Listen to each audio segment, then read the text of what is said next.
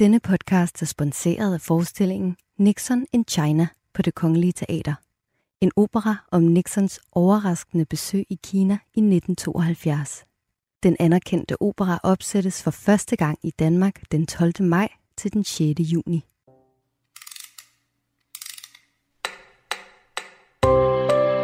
Emma Gad for evigt. En podcast fra Berlingske.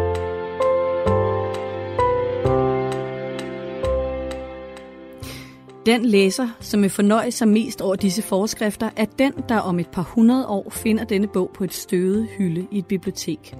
Han vil med fryd kaste over bogen og studere alle disse skikke, der vil forekomme ham lige så snurrige som de, der til vor moro beherskede menneskene i længst tilbagelagte århundrede. Sådan står der her i foråret på Emma Gads Takt og Tone, som fylder 100 år i den her uge. Mange af de ting, der er i bogen, er selvfølgelig gammeldags, men mange ting er også meget moderne. Og det vi kigger på i det her program, det er jo, hvad vi kan bruge for Emma Gads takt og tone, og hvor vi måske gerne vil justere den måde, vi er sammen på. Og til det formål har jeg et panel her i studiet, der består af Henrik Marstal, forfatter, producer, kunstdebattør. Hvordan vil du egentlig gerne præsenteres? Du, du kan sige, at jeg er musiker og forfatter. Det er fint. Ja, men du er meget kendt som debattør også. Jo, det er ret nok. Jeg har også debatteret lidt. Okay. Mm. Og så har vi Natalie Ostrynski og Majsa Nord, som begge to er her fra AUK-redaktionen på Berlingske. Velkommen til. Tak. Mm. tak. Det hører sig jo til, at vi lige får en portvin, især i den her øh, uge, hvor øh, takt og tone fylder 100 år, så nu sender jeg lige flasken rundt, og så vil jeg faktisk give ordet til vores gæst, som øh, det er god stil at gøre. Henrik Marstal, jeg bad dig om at komme med et eksempel på en episode, hvor du stod og var lidt i tvivl om, hvordan det egentlig var korrekt at opføre sig. Mm. Det var faktisk i går i metroen, hvor jeg kommer gående, og foran mig går der en, en kvinde, som jeg, man vil karakterisere som en ældre dame, tror jeg. Og hun taber sin hat, og øh, jeg tænkte, det opdagede hun ikke, hun tabte den hat, og jeg tænkte, skal jeg ikke lige øh, sige noget, gøre noget? Og så øh, indhenter jeg hende og siger, undskyld, men jeg tror, du tabte din hat. Og hun siger, gud, det gjorde jeg også. Tak for det. Og går tilbage og henter den. Og mit dilemma handlede selvfølgelig om, altså, er det her, øh, skulle jeg ikke have sagt det til den her person? Vi ligger ikke være det høflige, vi kender ikke hinanden? Hun er betydeligt ældre end mig. Hun er fra en tid, hvor man, hun er sikkert vokset op med, at man sagde de til hinanden.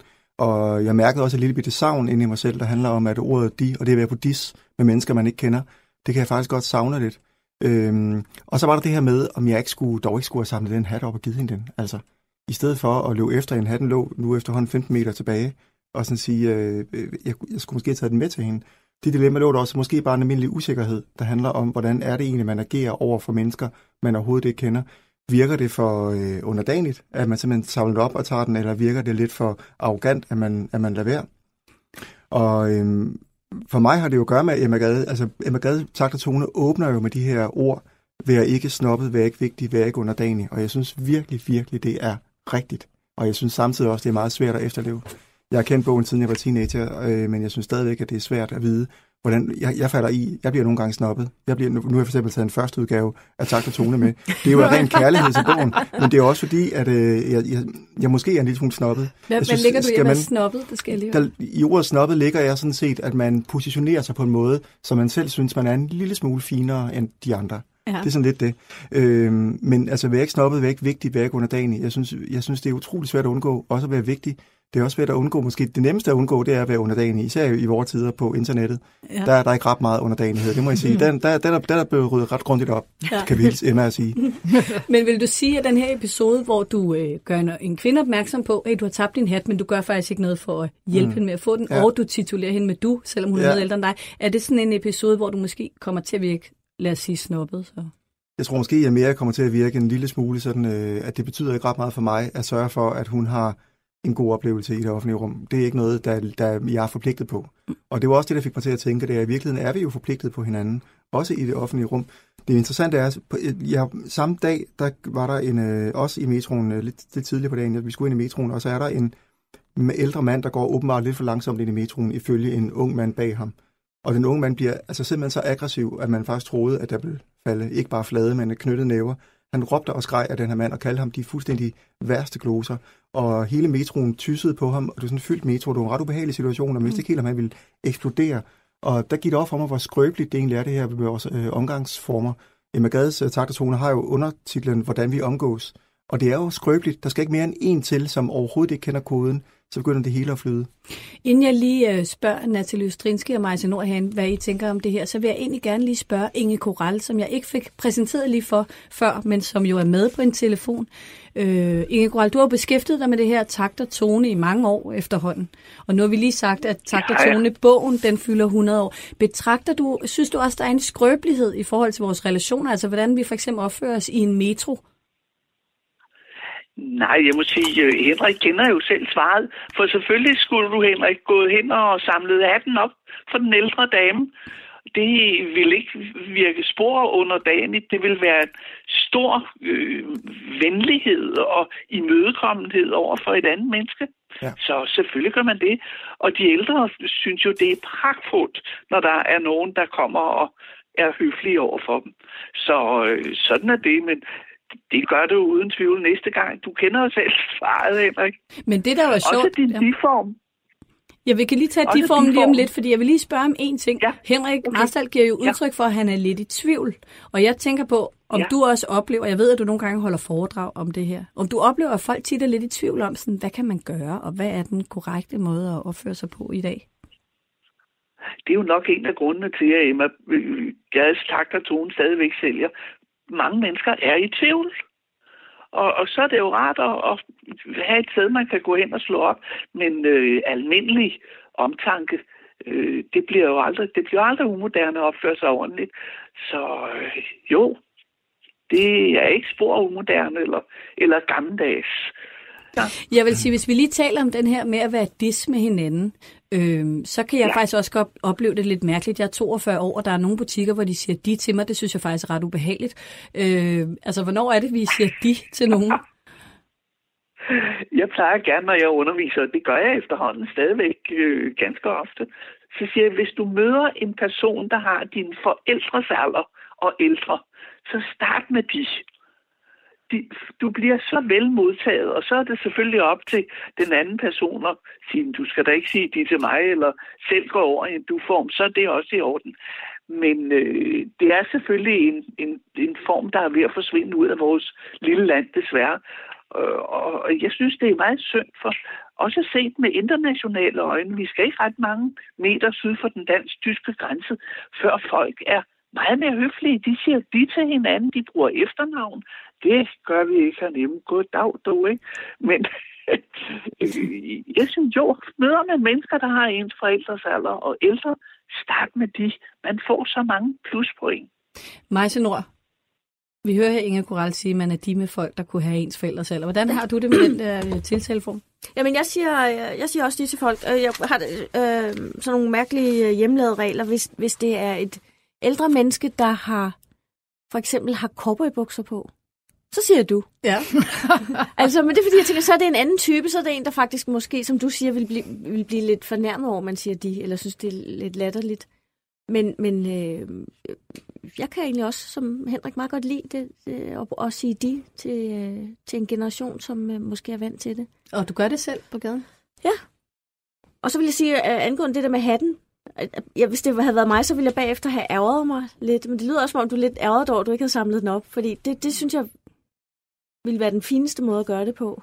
Ja, altså det ville være, det ville være den fineste måde at gøre det på, og det ville også have været det mest, øh, det mest høflige. Og som sagt, så er jeg i tvivl om, om det også ville være det mest øh, korrekte i forhold til, om det ville virke sådan lidt øh, underdanigt, lidt for meget af det gode. Øh, hun kunne jo selv samle den hat op. Det er jo ikke svært, og det var også hende, der tabte den, kan man sige. Men øh, jeg vidste på en eller anden måde godt, at øh, jeg måske burde have gjort det, fordi det er en gen...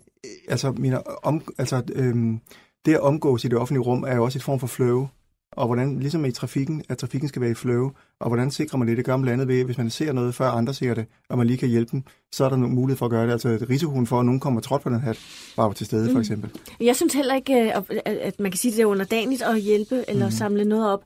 Men det er der nogle mennesker, der synes. Altså nogen, der ligesom min hund, kan ikke, min hund kan ikke tåle for meget positiv opmærksomhed. Nogle gange mm. skal den kuges. Mm. Og der er nogle mennesker, der heller ikke har forstået, at hvis man hjælper dem og er venlig over for dem, øh, så det, det er altså ikke en invitation til, at de skal trampe lidt på en. Man, man er ikke underdanig. Man er mm. faktisk over dem. Mm. Men det er der nogle mennesker, der ikke helt har forstået, synes jeg. Natalie, jeg synes også lige, vi skal have dit bud på banen her. Du slår mig bare ikke som en, der siger de til folk. Hvordan øh, gør du det?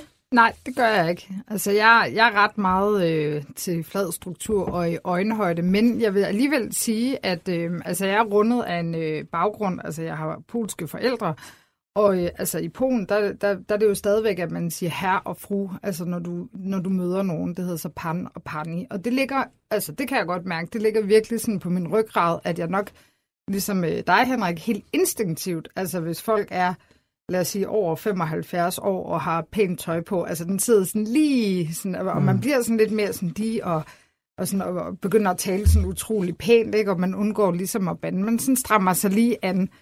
Altså, og er det underdanighed? Det ved jeg ikke. Altså, der er jo også et eller andet fint i altså det der aldershierarki. Altså, at, øh, at jeg kan da godt savne det der med, at vi opdrager vores børn til at udvise en respekt for de ældre. Altså det er jo lidt det, der mm. ligger i det, at man ligesom kommer med en anden, sådan, øh, måske ikke sådan erbødighed, men sådan anerkendelse af, sådan, du er en ældre generation, jeg siger de, og, og, og, og man taler ordentligt øh, til den ja. ældre generation, men jeg vil sige, at altså omvendt synes jeg også, der er noget meget fint i det der du, øhm, som sådan også eliminerer alle de der sådan, sociale hierarkier. Altså, så jeg har virkelig et sådan voldsomt ambivalent forhold til det. Øhm, Men altså, noget, noget af det, som jeg synes, der er øhm, tankevækkende, det er noget, jeg har lært af at læse Takt og Tone, det er det her med, hvordan man præsenterer hinanden. Hvis jeg skal præsentere to mennesker for hinanden, så vil jeg altid, skal jeg altid lige sørge for at sige, hvem af de to er ældst. Og så sørger jeg for, og jeg gør det faktisk, jeg sørger for at så sige, den person, jeg præsenterer først, det er den yngste. Fordi den ældre har på en eller anden måde ikke krav på, men har en, øh, har en anden værdighed. En har forrang. En, en forrang, det er det mm. rigtige ord. Har en, en anden forrang, som gør, at det er den person, der skal vide først, hvem den anden er, for man præsenterer den anden. Du har jo virkelig læst din Emma Gad, fordi så vidt jeg husker, står der faktisk i takt og tone, at det er altid den yngre, der hilser på den ældre. Ja, det er vist også rigtigt. Øh, og, og det kan man også sige, det er også en måde at sige, der er forrang her, den, og det, det, det tror jeg også jo sker meget, også af folk, der ikke ved det. At det er en måde, man gør det på, at man godt ved, at man skal som yngre øh, give sig til kende over for den ældre, der ikke behøver at nødvendigvis at skulle gøre det omvendt. Inge Kurat, kan du ikke lige korrekse mig? Eller øh, har jeg ret i, at den yngre faktisk har, har, har sådan mere, øh, skal vise pli ved at hilse på den ældre? Der er reglen den, at den person, man sætter i centrum, og hvis det er nogen af en ældre, så er det generelt den ældre. Den man, person, man sætter i centrum, skal have informationen først. Det er det samme, hvis du øh, skal præsentere to mennesker. Sige, det er min veninde øh, Yrsa, og det er min ven Kurt. Jamen, hvem betyder mest for dig? Og hvis nu Kurt er den ældste, så er det Kurt, der først skal have at vide, at det der, det er Yrsa.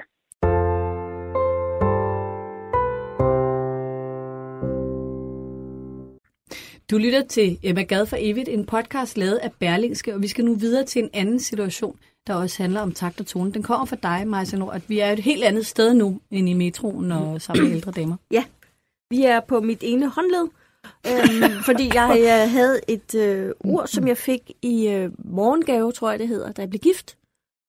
Øhm, og nu er urremmen efter, det er mange år siden jeg blev gift, og jeg er også blevet skilt, og nu er urremmen gået i stykker, og det koster 4.000 at reparere den. Det er en meget dyr urrem. Ja, og det kan, det kan kun laves, det er kun en bestemt urrem, der dur. Og så har jeg gået og tænkt over, øh, at jeg kunne også bruge de penge på noget andet. Jeg kunne også sælge det ur til øh, en urmand, der kunne reparere det. Øh, men må jeg det? Fordi jeg har også tre døtre, og, og skal de ikke have noget med fra noget, der var godt engang, at deres forældre blev gift? Altså skal man, det jeg tror, jeg spørger om, det er, skal man gå og gemme på alt muligt, fordi det skal videre til næste generation, eller må man godt øh, sælge noget, der i virkeligheden har stor affektionsværdi. Det vil jeg egentlig gerne spørge dig om, hmm. Henrik Marstal, for du virker virkelig som om, du øh, tænker over det her med takt og tone. Har man pligt til at beholde noget som en morgengave, der jo er en sådan ret fin gave, ikke, som man giver hinanden, lige når man er blevet gift? Øhm, jeg tror i hvert fald, at man har øh, et ord pligt er måske et stærkt ord, men i hvert fald, så kan man sige, det er i hvert fald god tone, at man øh, ikke smider ting væk, som andre har givet en, som uden videre. Andre måske bruger penge på det, de måske bruger tid på at finde det. Det er ikke, ikke bestemt god tone, bare at glemme det, og man kan sige, jo tættere man er på hinanden, øh, og jo, jo mere man har betydet for hinanden, jo vigtigere er det måske også at gøre de her ting. Jeg tror, at man skal spørge sig selv, hvis man er i tvivl, øh, om hvad betydning det har for en selv. Det tror jeg også er en del af det, fordi det handler jo også om kontinuitet. Øh, det er jo ikke sikkert, at den eks-ægtefælde øh, nogensinde får at vide, at man skifter den rem eller ej. Det er slet ikke sikkert, at vedkommende tænker på det længere. Så jeg tror også, det handler om, hvad der, hvad der har betydning for en selv. Og jeg tænker, det der jo er vigtigt i livet, det er jo at skabe noget kontinuitet bagud. At man ikke føler, at man er, man er fuldstændig øh, kottet alle bånd til ens barndom, kottet alle bånd til ens teenageår, eller til ens første ægteskab, eller hvad det nu kan være. Jeg tror, det er vigtigt, at man hele tiden føler, at man selv sørger for at skabe sin egen øh, ariadnesråd gennem ens liv. Og der kan 4.000 kroner til en urrem måske gøre forskellen. Så, så du synes faktisk, at man godt kunne argumentere for at bruge de mange penge på den mm, urrem? Ja. ja. Natalie Østrinski, hvad tænker du? Jamen altså, øh, jeg har jo selv et ur liggende her på bordet foran os, som jeg lige har brugt 2800 kroner på at få renset. Øh, og det ur, det er et, som jeg øh, selv har købt øh, for nogle af mine første øh, lønninger som skrivende journalist, og det betyder rigtig meget for mig, og det ur vil jeg ligesom gerne øh, vedligeholde, fordi at øh, jeg er overbevist om, at en dag så er det min datter eller søn, der skal have det ur. Og det er også blevet købt med bevidstheden om, at jeg ligesom, fordi jeg har arvet så mange smykker selv, som jeg er rigtig glad for, at jeg ligesom også skulle putte noget i puljen af ting, der ligesom mm. øh, skulle, skulle gå videre til de næste generationer. Øh, så jeg vil jo helt klart bruge de øh, 4.000 kroner. Øh, ja. Men jeg synes alligevel, når nu jeg hører jer sidde og tale, vi, vi får jo alligevel en ret mange ting gennem livet, ikke? som man kan sige, at vi festner op på noget vigtigt, mm. men der er måske nogen, der har været gift et par gange og sådan noget. Mm. Altså det kan jo godt løbe op i nogle ret store beløb. Der må være en grænse for, hvad vi er forpligtet til at beholde og bruge penge på. Det er også derfor, at jeg i hvert fald tænker, at man skal også mærke efter, om man vil synes, man havde, man havde mistet noget, hvis det var. For det kan også være, at det her det bliver mindet om en, en, en, en eks-ægtefælde, det er ligesom den måde, man mindes vedkommende på, det er gennem øh, noget så hverdagssagtigt, kan vi sige, som en urrem. Mm. Men det kan være, det er der, at uh, koblingen finder måske forbindelsen i rendringen om det, alt det gode, der til selv var, at der kom børn ud af det. At, uh, så jeg tænker, at uh, derfor så skal man ikke være bange for at uh, gøre det. Det er ikke sikkert, at, det, det, at man vil fortryde det. Ja, til Lustrinske. Jeg, jeg vil sige, du har jo alligevel lidt ret, øh, Saiden, i forhold til, at, at der er jo også nogle ting, vi bliver nødt til at skille os af med. Ikke? Altså, vi akkumulerer virkelig voldsomt mange ting igennem sådan et øh, moderne mm. liv, og øh, jeg kan da også bare se på de ting, der ligesom gik af til mig, altså sådan noget netop smykker, jamen man kan jo ikke bære dem alle sammen. Altså nu lyder det som om, jeg er et helt skab med diamanter, det er ikke tilfældet. Men altså selvfølgelig er der nogle ting, man også ligesom må skille sig af med at sige, okay, den er mindre pæn, eller den har en, en mindre værdi for, for en selv, men hvis man nu oprigtigt talt faktisk synes, at det der ur er meget fedt, og jeg tænker også i dit tilfælde mig, så at, at hvis det nu er faren til dine, øh, til dine døtre, jamen altså, så skal de da også have lov til ligesom at, altså kan det godt ske, ja, ægteskabet er, er gået i to, men, men der er jo ligesom et, et bånd, der altid vil være der, mm. og det er jo også fint at ligesom have nogle, altså det hele taget at have nogle symboler, altså på, på det, man har haft. Men man altså kan sige, Majse kan jo kigge på sine børn, så bliver hun jo mindet om, der har været et ægteskab. Jo, men det kan da godt ske, at Majses børn bliver rigtig, rigtig glade for det, for det ur på et uh, senere tidspunkt. Altså, det er jo også det der med, at jo, 4.000 kroner er der meget sådan lige på én gang, men sådan, når man så ser tilbage, så er 4.000 kroner jo ikke sådan alverdens. Altså på samme måde, du måske også har arvet et maleri, som du ikke selv synes er øh, mega skønt, men ja, så kan du sætte det op på loftet, og så kan det være, at en eller anden dag, så går din øh, datter derop og siger, gud, hvor er det fantastisk, det billede, mm. ikke? Altså, mm. Og så, så kan du ligesom genfortælle en historie, der opstår ligesom en, en helt ny værdi, som du ikke havde set komme. Men jeg, synes også, jeg tror også, man har brug for sådan nogle øh, sy, øh, symboler, som smykker jo kan være. Og, og jeg har faktisk to veninder, som, øh, da de blev gift, og det var ikke første gang, fik smeltet al, altså de tidligere hvilesesringe og de tidligere forlovelsesringe sammen til en stor motherfucker øh, øh, af en ny hvilesesring. Ja.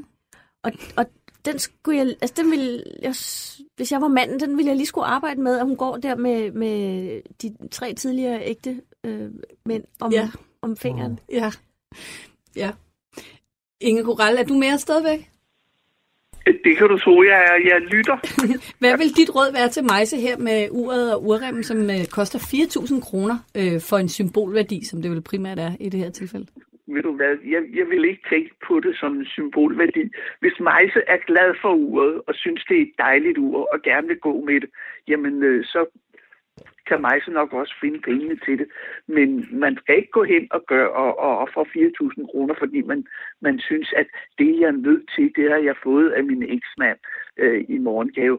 Øh, det er da dejligt, at Majses døtre hen ad vejen kan arve uret, men hvis Majse ikke vil gå med det, eller ikke bruge pengene på det, jamen så gem det, og så ligger det der, og så kan det være en dag, øh, at en af døtrene kommer og siger, det var da et dejligt ur, det vil jeg gerne have. Måske, nu kender jeg ikke uret, hvordan det ser ud, men måske kunne, kunne døtrene så sætte en helt anden rem på, så det fik en lidt anden betydning også. Men hvis Majsa er glad for uret, jamen så bruger man også pengene på det. Men hvis man er ligeglad, så find et andet ur.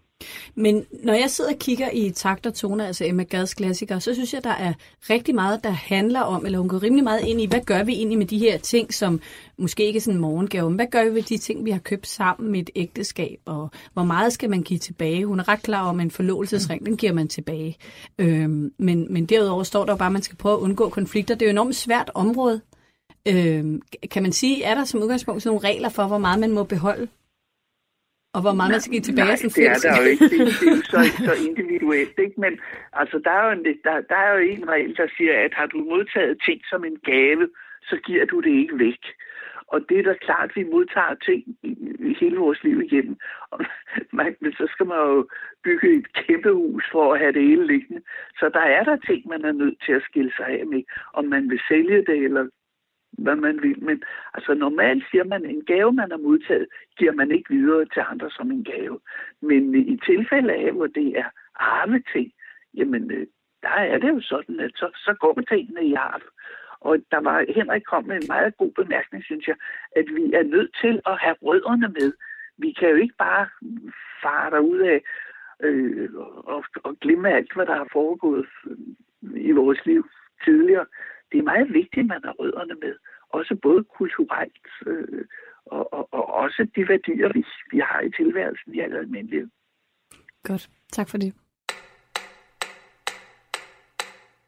Du lytter til Emma Gad for Evigt, en podcast lavet af Berlinske, der handler om takt og tone i 2018. Vi har et panel her i studiet bestående af Henrik Marstal, Majse Nord og Natalie Ostrinski. Og Natalie, det er dig, der får ordet. Du har øh, jævnligt en oplevelse, hvor du er lidt i tvivl om, hvad du, hvad du skal gøre, hvordan du skal reagere. Ja, men der, når, når jeg mødes med, med veninder for at catch up, hvordan det går, så øh, har jeg bidt mærke i, at, øh, at der ofte sker det, at øh, de sådan bitcher over deres mænd.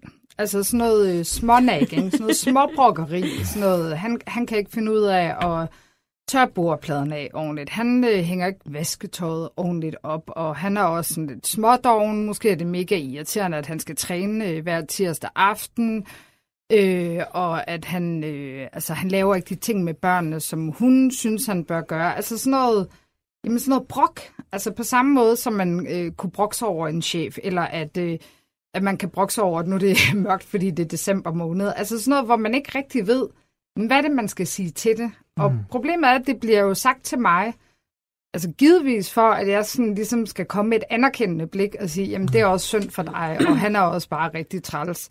Men, men sådan inderst inde, altså der er jo sådan lidt, altså punkt et, hvad skal man sige til den slags brok? Og punkt to, altså kan man godt tillade sig at hvad skal vi sige, bagtale sin elskede foran andre mennesker. Fordi det er sådan noget, det er, det er jo ikke de store problemer. Det er jo ikke sådan, at du ved, jeg er alvorligt i tvivl om, jeg skal være sammen med ham, eller han var mig utro, eller altså, det er jo ikke, det er jo ikke den type historie. Det er bare sådan noget småbrokne bagtaleri, sådan ligesom fra skolegårdstid. Majse, kender du det fra din venindekreds? Ja, jeg øh, synes, jeg har oplevet nogle gange gennem mit liv, at kvinder har øh, den der tendens til at, øh, at, at sidde og hyggehade. Øhm, og det er nemlig, jamen, det er nemlig præcis det, det, det er. Og så øh, er det som om, at de har en konkurrence om, hvem der egentlig har valgt dårligst her i livet. altså, fordi så gør der en, der siger noget, og så skal den anden ligesom toppe det, og så tænker man... Eller bunde.